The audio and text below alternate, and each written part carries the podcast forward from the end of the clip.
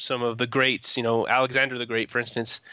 Uh, my favorite thing I ever learned about him was he literally was in in the front line of every battle, leading the charge, um, even when he became a great general. And I mean, how amazing! How you know he's a leader of the of the known world, and he's still in front of his of his uh, military leading the charge. The Answers from Leadership podcast. I'm your host, Joseph Lalonde. I'm excited to bring you the best and brightest answers from leadership from around the world. Now let's get started.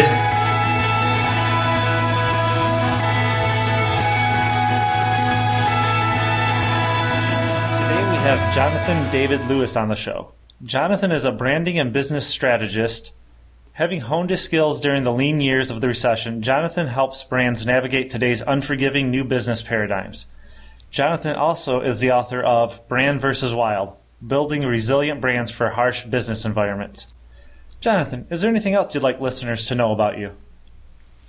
Um, I think you did a great job. I'm excited to be here. It's going to be a lot of fun and looking forward to talking about leadership. Yeah, great. Yeah, you know, and the the just the name of your book interests me. So, um, Heck yeah, yeah, excited to talk about that a little bit. How would you define leadership?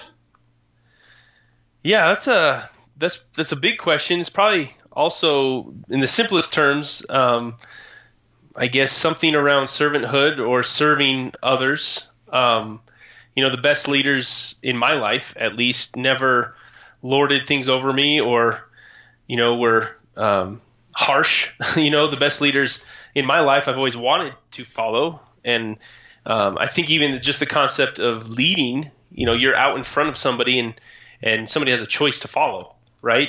you don't, you don't uh, chain them to your leg and they have to walk behind you. So I think it comes back to something like servanthood and, and even in, in things I've looked at in history, some of the some of the greats, you know, Alexander the Great, for instance. Uh, my favorite thing I ever learned about him was he literally was in in the front line of every battle, leading the charge. Really, um, even when he became a great general, and I mean, how amazing! How you know he's a leader of the of the known world, and he's still in front of his of his uh, military leading the charge. So yeah, I think it's I think it's serving in in its simplest form. Right, great. I love that definition. And I learned something because I did not realize Alexander the Great did that. Yeah, right. You know, and it seems like today so many leaders are stuck in the corner office, head down. They're not willing to get out there with the people and work alongside them. Yeah, I mean that's a good point. And what's interesting, you know, usually when you when you have a leader like I don't know. We're talking about military here with, with Alexander the Great or Patton or somebody. Uh, but there's a lot of other great leaders in business and other places. The people that were following them, uh, you know, adored them in many ways and, and, um, want, were really there by choice. They wanted they to be there. They, they believed in them and believed in, in the vision they had. And, and it was, uh, it wasn't a, an issue of somebody hiding away or, um, you know, being forced to be there. And so if you're, leadership is so much more than just a title. I mean, you can become a you know fill in the blank manager or a fill in the blank acronym CEO, CFO, COO, whatever the case may be. But goodness, to really lead, to get to the point where people adore you. I mean, have you? I mean that that takes that that requires a lot more than just having a great plan and work hard you know it requires you to look at people as people and to be humble in a lot of regards and to serve them so that they want to follow you right yeah now that we've got our definition of leadership there um, you know we i've mentioned that you have a new book brand versus wild what's mm-hmm. it all about yeah it's it's a lot of fun so Brand versus Wild, really, kind of in a nutshell, is how do companies, how do business leaders, how do brands navigate this in, incredibly overwhelming new economy that we're all trying to deal with today? So the this pace of change, the ever increasing pace of change, and the turmoil in every industry, in every domain. You look at politics and technology, and it, really that's the wild. And as a brand, I mean, what do you do? How do you build something of value? How do you get through this situation where tomorrow's not guaranteed and everything you thought you knew about business just isn't seem to doesn't seem to work as well as it used to so it's all about brands navigating the wild. And I, I pulled from survival psychology and our own research into business to really illustrate um, how how businesses can navigate today. All right, great. I love that. Um, you know, for me, I, I love the outdoors. Get out in the wild quite a bit. Um, mm-hmm. You know, last year, two years ago, did a 42 mile hike. Wow. Through um, through Pictured Rocks, mm-hmm. and you know, it, the the wild can kind of become this overwhelming thing where you don't know where you're going next. Mm-hmm. And, you know, is, is, that kind of what the book's talking about with businesses? You know, they're going through and everything, you know, things may look the same, but they're changing just, just a slight bit. Absolutely. You know, I mean, the analogy is we're all in the wilderness now, right? We're all trying to find our way.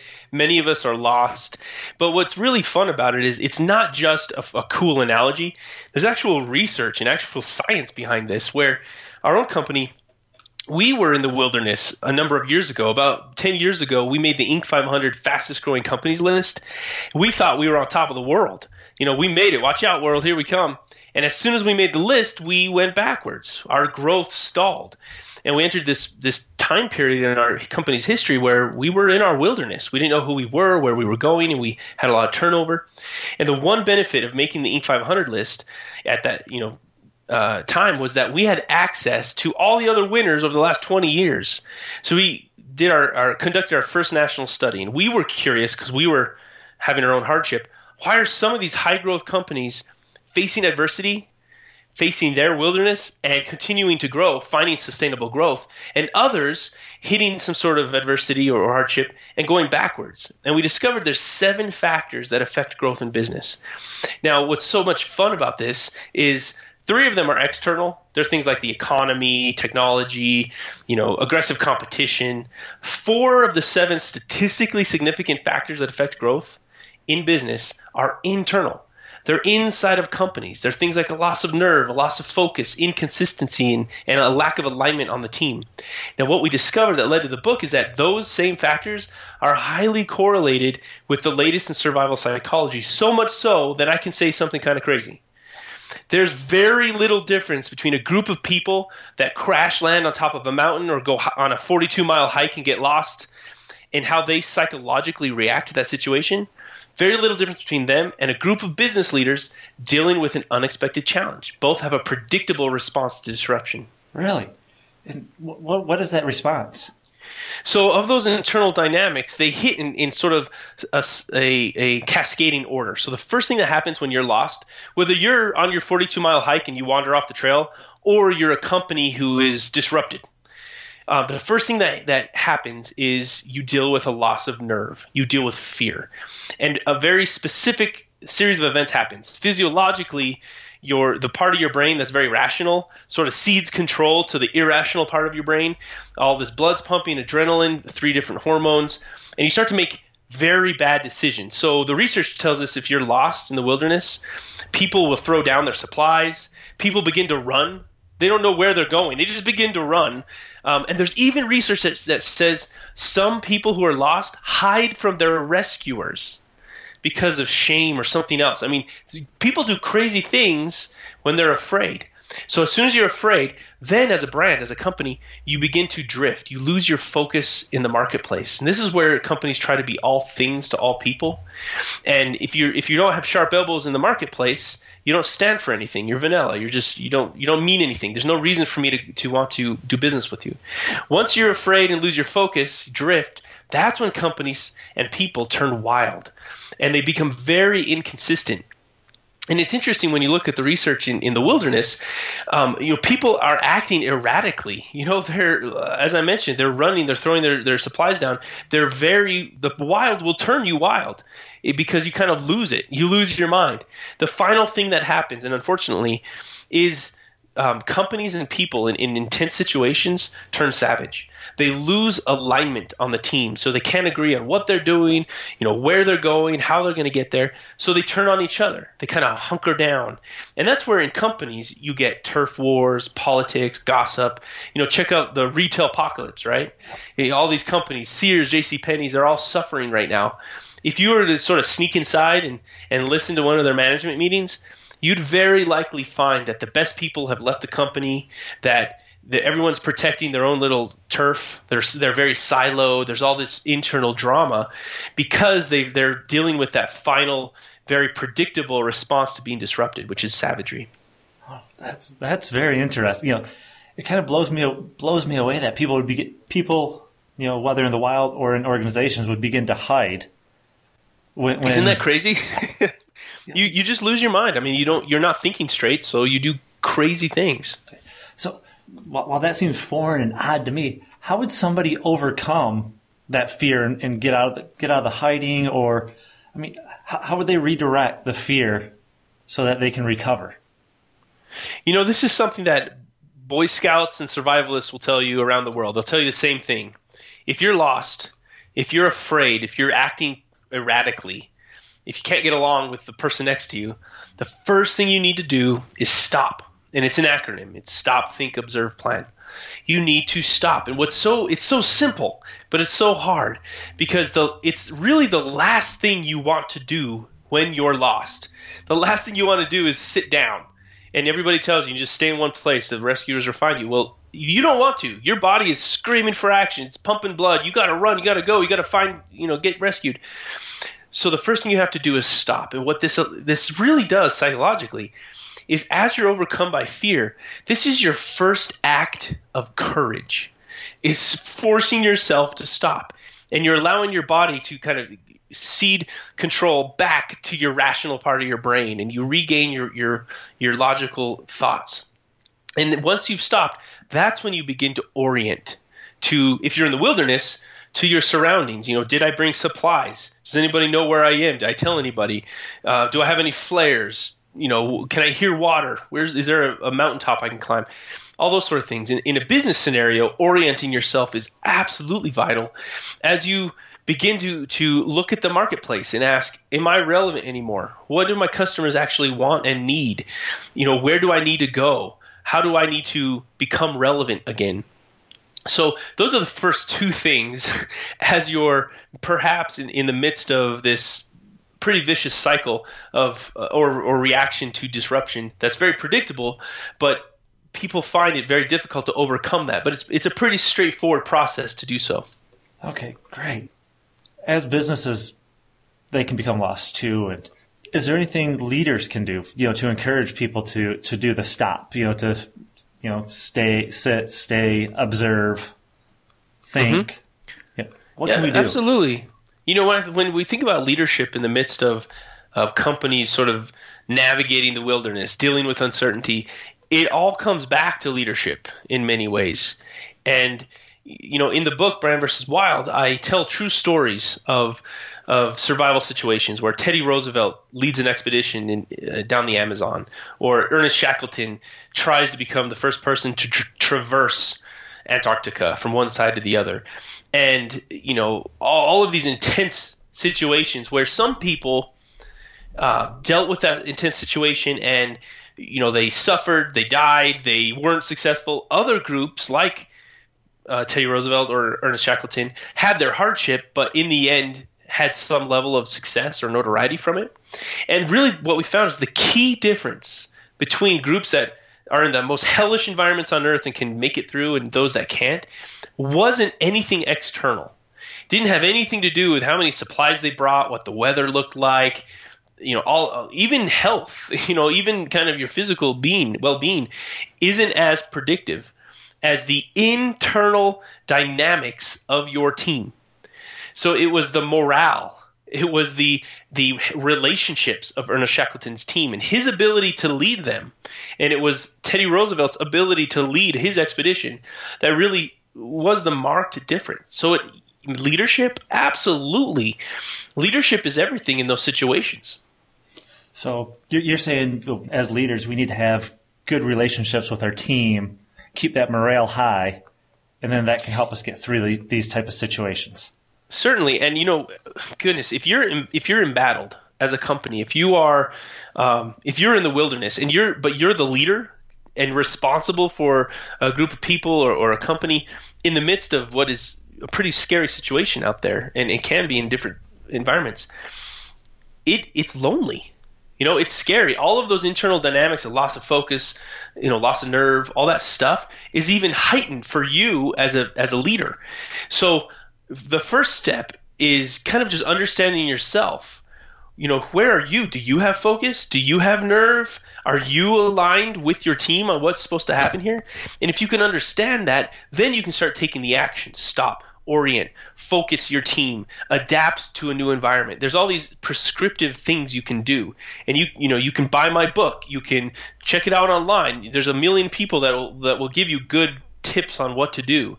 But that's not enough. It's not enough to do. As a leader, you need to understand yourself, understand your your mental space and then understand how to encourage healthy relationships with your team because that in fact can be more important than the brilliance of your plan on how you're going to fix things.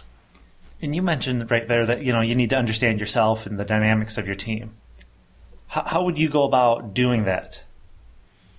You know, this is something we do every single day. I mean, my my company, McKee Wallwork, we are experts in turning around stall, stuck, and stale brands, and really, we put this into practice by getting people around a table and in a retreat setting and working through a very specific set of procedures to you know get alignment around what are we trying to achieve where are we going. And one of the things i recommend in the book is to kind of initiate your bearings cycle. So one of the really cool pieces of research we discovered where everybody sort of assumes or, or, or wonders they see a movie where someone's lost in, in a desert and they wonder would you really walk in a circle if, if you were lost in the desert, you know. And a researcher actually decided to go test this. They recruited people, they put them, uh, they strapped them with GPS, and they dropped them in a desert, and then they dropped them in a forest. And they said, okay, try to find your way out. Try to walk in a straight line. And what they discovered was the the difference between people that could walk in a straight line and those that actually walked in circles, which was a lot of them, was whether or not you had your bearings whether or not you were oriented to your surroundings. So the people that were walking in an overcast condition where they couldn't see the sun or they couldn't see a mountain in the distance tended to walk in circles. Or maybe nighttime where you couldn't see the moon, they tended to walk in circles. So having your bearings is everything, kind of orienting yourself. So the bearing cycle starts with what is my short-term goal?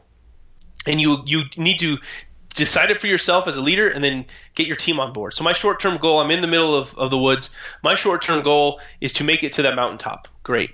Well, as you're making your way to the mountaintop, you need to stack your stones along the way. And this is you're from probably familiar as, as somebody who's very active yourself with cairns in the in the middle of the wilderness. So stacked stones, and they're very ancient. It's an ancient practice, and they they're both used for there's some uh, meaning behind religious and, or sacredness. They're also used just to mark a path. But if you're uh, if you're hiking to your mountaintop, that's your short-term goal. You stack your stones so that as you're going, you can keep looking backwards. And if your if your stacked stones are in a straight line, then you're you're walking in a straight line. If they're all over the place and they're staggered, you're walking in circles or they're you know they're misaligned. And this is the idea that you need to to measure your performance along the way so you know if you're heading towards your goal. And then the last um, step in the bearing cycle is often the most important but the most neglected. And this is once you make it to the mountaintop, once you achieve whatever goal you're trying to achieve, you need to confirm that you've made it with your whole team and then celebrate it you need to really take time out of your day, even if you're the most busy person in the world, take time to celebrate the smallest victories. This is something that we learned from Ernest Shackleton, who really led a, a group of men through the, one of the most hellish environments on Earth.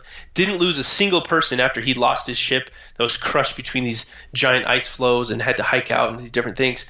He would use any excuse to celebrate. It, didn't matter what it was. It could be the, the silliest thing, a birthday, or um, you know, we got we killed a goose today and we're going to eat goose, or whatever it was. He would use that as an excuse to celebrate because he understood the importance of of morale and actually acknowledging when you've arrived. So the bearing cycle is one of those small but important tools as you're trying to find your way through the wilderness. Great. Yeah, I, lo- I love how you said celebrate.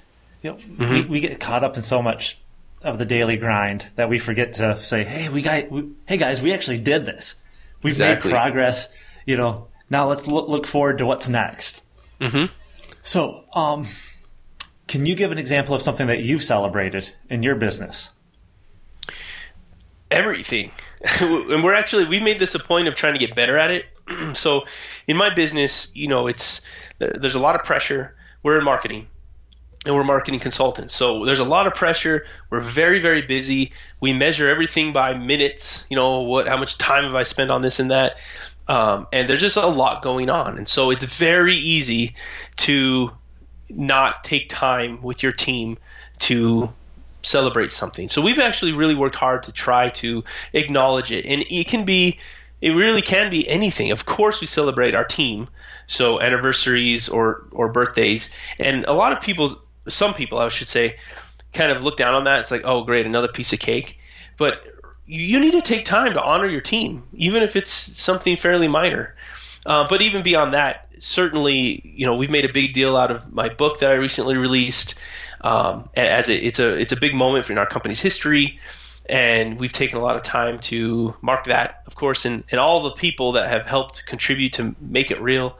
So we work really hard to celebrate. No, I love that. What do you wish you would have known about leadership or success when you were in your twenties? Interesting. Um, I would probably go back to something that happened to me. Um, really, sort of a, the the smallest thing, but I was on my way to work. I was in college, and I was late, so I was speeding, and a police officer pulled me over, and um, it, there was a lot going on in my life at that time. And he came up, and, and when he was handing me the ticket, the last thing he said was, "Slow down, young man." And I remember hearing that and taking it far to mean far more than just slow down, young man. That in my whole life I was so impatient about everything and, and always racing from this to that, and that really do need to, to slow down and find some level of patience. That there are certain things. You know, I've been I've always been ambitious, there are certain things you just have to experience. You have to live through so that you have something to say. I couldn't have written a book, you know, years ago because I didn't even though I had the ambition and maybe the time and maybe even the talent, I didn't have anything anything to say. I didn't have the experience. So I think you know, humility, slowing down, learning some patience would have been really good for me or earlier on as I look at my career. That's some great advice. I mean, seems like we're always being told to hustle and, you know, go, go, go, get there as fast as we can. So slow down, be patient. Just mm-hmm. great advice. And you've shared a lot already. Um, is there any parting words of wisdom you'd like to share as we wrap this up?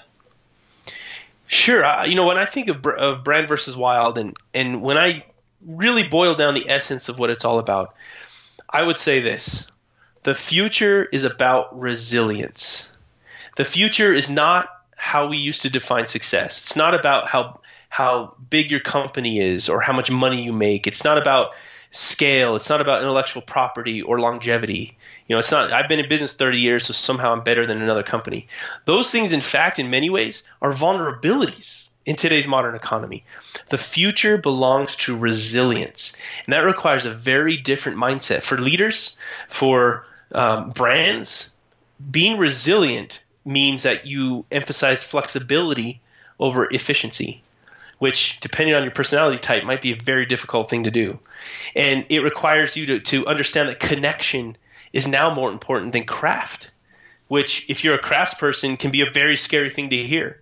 So the future belongs to resilience. And if, they, if there's one thing I hope people learn or, or, or take from Brand versus Wild, it's that resilience is what it's all about.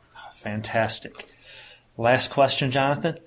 So, somebody enjoyed listening to you today where can they find you online? Well, certainly you can find out uh, more about me and my company and, and find my connection to my social profiles on jonathandavidlewis.com. Um, and if you're looking for Brand versus Wild, you can just search for it on, on really anywhere books are sold, Amazon or Barnes & Noble, etc.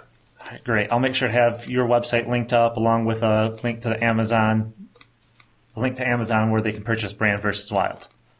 Wonderful. All right. Thanks again, Jonathan. It's been great chatting with you. Thanks so much. I hope you enjoyed my chat with Jonathan David Lewis.